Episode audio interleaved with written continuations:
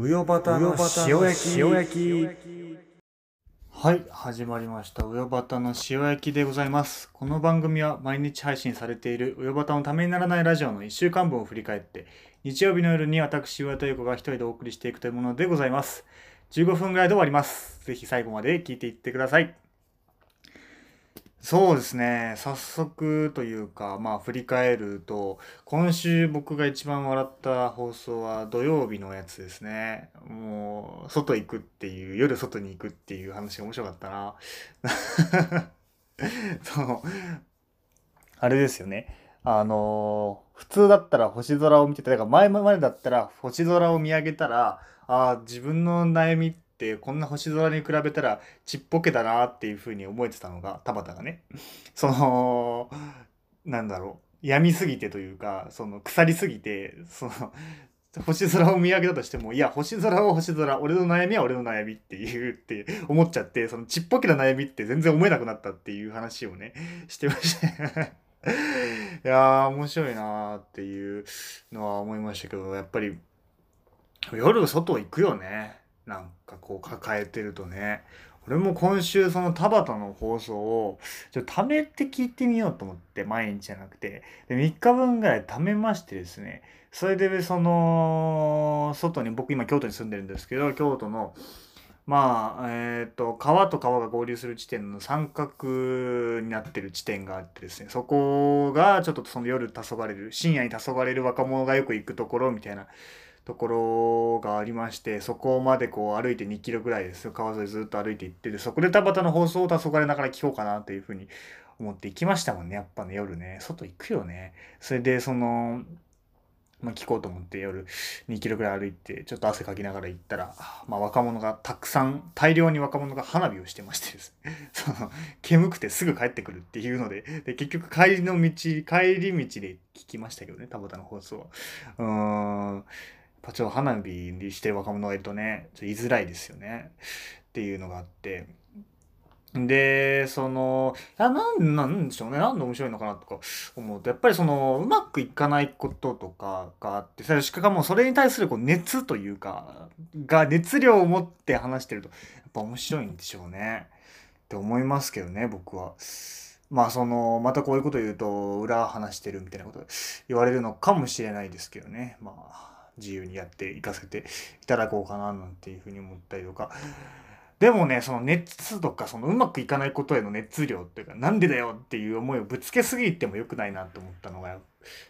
結構前のやつで、僕はあんま自分の放送聞き返さないんですけど、自分の岩田と伊藤のラジオの結構前の研究報告で、スタバの、ドライブスルーのスタバの店員にムカついた話みたいなの、ひどかったりするけどね、聞かれた方いるかなわからないけど。そう、ううるせえよってずっと思ってたみたいな話をしてたんですけど、5分ぐらいにわたってそれだけの話をしたんですけど、なんかその熱量をつぎ込めや、それだけでいいみたいな話でもないのかななんていうふうに、そこから自分で聞き返して学んだりとかしましたね。うん。で、その先週のまあ塩焼きの塩焼きで、まあ、岩田が、田畑が言ってたのが、岩田が、そのなんかリスナー代表みたいな感じで喋ってるのが、まあ、率直に言って不快であるというふうなフィードバックをいただきましてですね、率直に言って不快であるなんて、率直には言ってなかったから、まあでも不快であると言ってましたからね、そんな典型的な番組のクレーム来るかねっていう。1位でしょうね。番組のクレームで使われてる言葉として不快であるっていうのはね。あーもうじゃあどの立ち位置で言ったらいいんだろうなって、まあリスナー代表みたいな感じではいかない方がいいみたいなことなんでしょうね。でまあこの放送は田畑のことについて話すっていう縛りがありますから一応。その田畑の話をしてまあ田畑をちょっといじったりとかそういう放送だということなんですけどもそのまあその土曜日のやつでですねその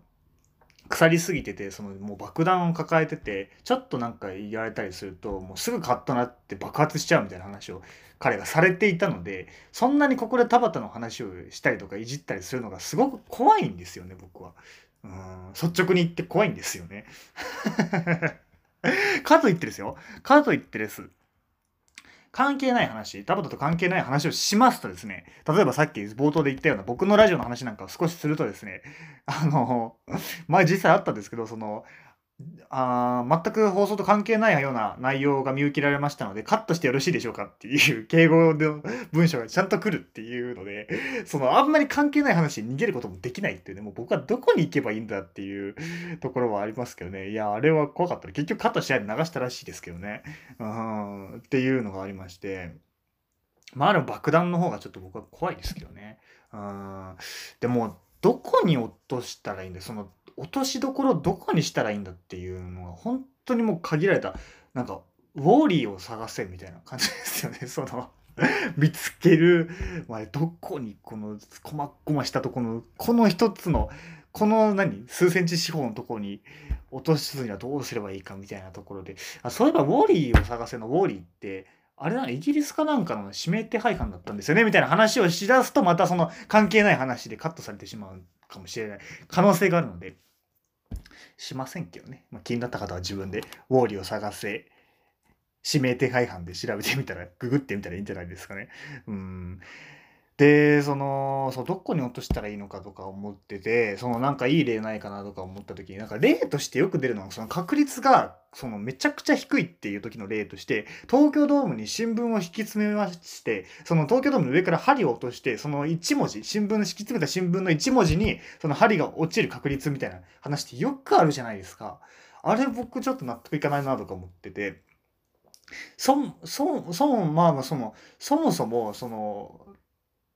東京ドームのグラウンドだけでも多分 100m 四方ぐらいはあるのでそこに新聞を敷き詰めます。で上から針を落とすんですよ。多分その天井の中の中心点から針を落とす。中心天井の中心点から針を落とすっていうことになると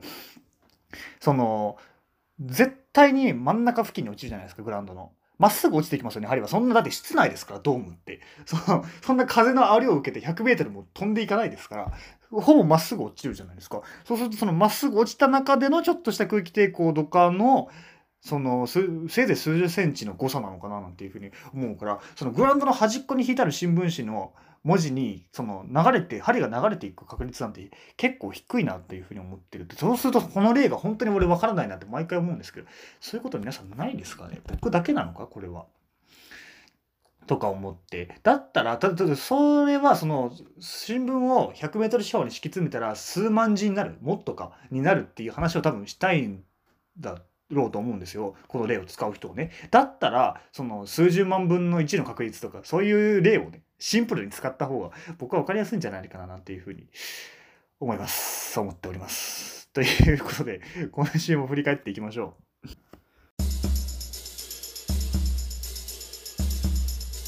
今週も面白かったです。丸。まずはですね水曜日ですかね水曜日のなんかそれはちょうどだからそれこそその黄昏っちで若者がたくさんいて諦めて帰ってくる途中で聞いたんですけど僕は貯めてたのでえーっと収集癖があるみたいな話をされてましたね多分だねでちょっとなんかそんな質問もラジオに来たので自分でもさっきあのラジオって違うチャンネルの方ですよ。だからその時も考えたんですけどやっぱりその僕にとっての収集ってなるとそのやっぱり島耕作ですよね。最近で言うとっていう話なんですけどもうその話はいいよという方思ってる方いるかもしれないけどやっぱそのねいいんですよね。で去年の今今頃じゃない？もっと前だ。あもっと後だ。去年の冬頃にブックオフ行きまくってまず僕はブックオフで立ち読みしたんですよ。全部。その100巻ぐらいあるやつ全部立ち読みして。でそっから2週ぐらいその立ち読みを2週ぐらいしてでも欲しいって家でも読みたいっていうことになってで買い始めて揃えていって買って買って今度はそのまた4週ぐらいしたんですよ。やばいな。それどこにそんな時間があったんだっていう話なんですけどもう本当に4週ぐらいしてでそれでまあそこでそれぐらいの熱は冷めてまあ今家にあった。たまに読み返すくらいになったんですけどあの当時は本当にずっともうこれ終わったら次これでまた最後まで終わったらまた最初から読み直すっていうのをずっとやっててうーん。それですね。なんか揃えたくなるというかね。でまあ個人的なノリとしてはそのいやまあそのシーンはやっぱりあれだよね。関係性としては島耕作の課長島耕作の島耕作と町久美子と同じってことだよねみたいなこと言って「いやなんだよそれ知らないよ」っていうことをね誰かに突っ込まれるっていうノリが僕すごい大好きなんですけどうんまあセーブしていかないとねこれもなんか笑えなくなってきちゃうのであんまり、えー、使いすぎないようにしようかななんていうふうに思いながらまた島耕作の話をしてしまった。うんでその時計の何でしたっけ？えー、っと、あ、そうそう、時計の話をしてたんだ、たまたま。その、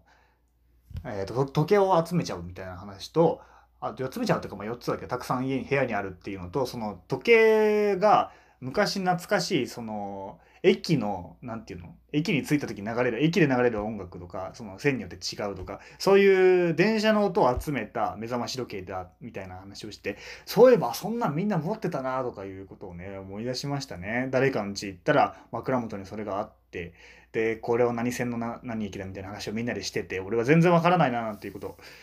話してたな、なんて思って、昔懐かしいな、っていうことを思ってて、で、あと、また別の日の放送で確か、なんか昔はちょっと若干悪ぶれてたみたいな話をたばたしてて、で、まあそれでもなんか昔を思い出して懐かしいななんていうふうに思って、で、その、自分のね、岩田英語の昔はどうだったのかななんていうふうに思ってたら、やばかったなっていうことをやっぱり思いますよね。田畑なんかそれこそよく知ってるので僕の昔をね恥ずかしいですよねもうその昔を知ってるっていうのがね。でそのもうジーパンパーカーでその ダボダボのパーカーとジーパンででその髪もボッサボサで全然綺麗にいかなかったからで今よりもその天然パーマがひどかったですけどもうボッサボサで何も寝癖も合わさずに学校行っててそれでですよなんか中身見てくれみたいなこと言ってたんですよね僕は。その僕はその外見で選ぶような人はそのとは付き合わなくていいみたいなことをね平気で公言してましたからね。そんなやつ誰が好きになるんだっていう話ですよね。そのその中身を知るには外見からやっぱり入らなきゃいけないからある程度は整えなさいよっていうことをね耳打ちしてあげたいですね当時の僕にはね。うん。なんていうことをちょっと思い返しておりましたということで。あとは、そのまあ、またその、自分の方のメインのチャンネルの話をすると、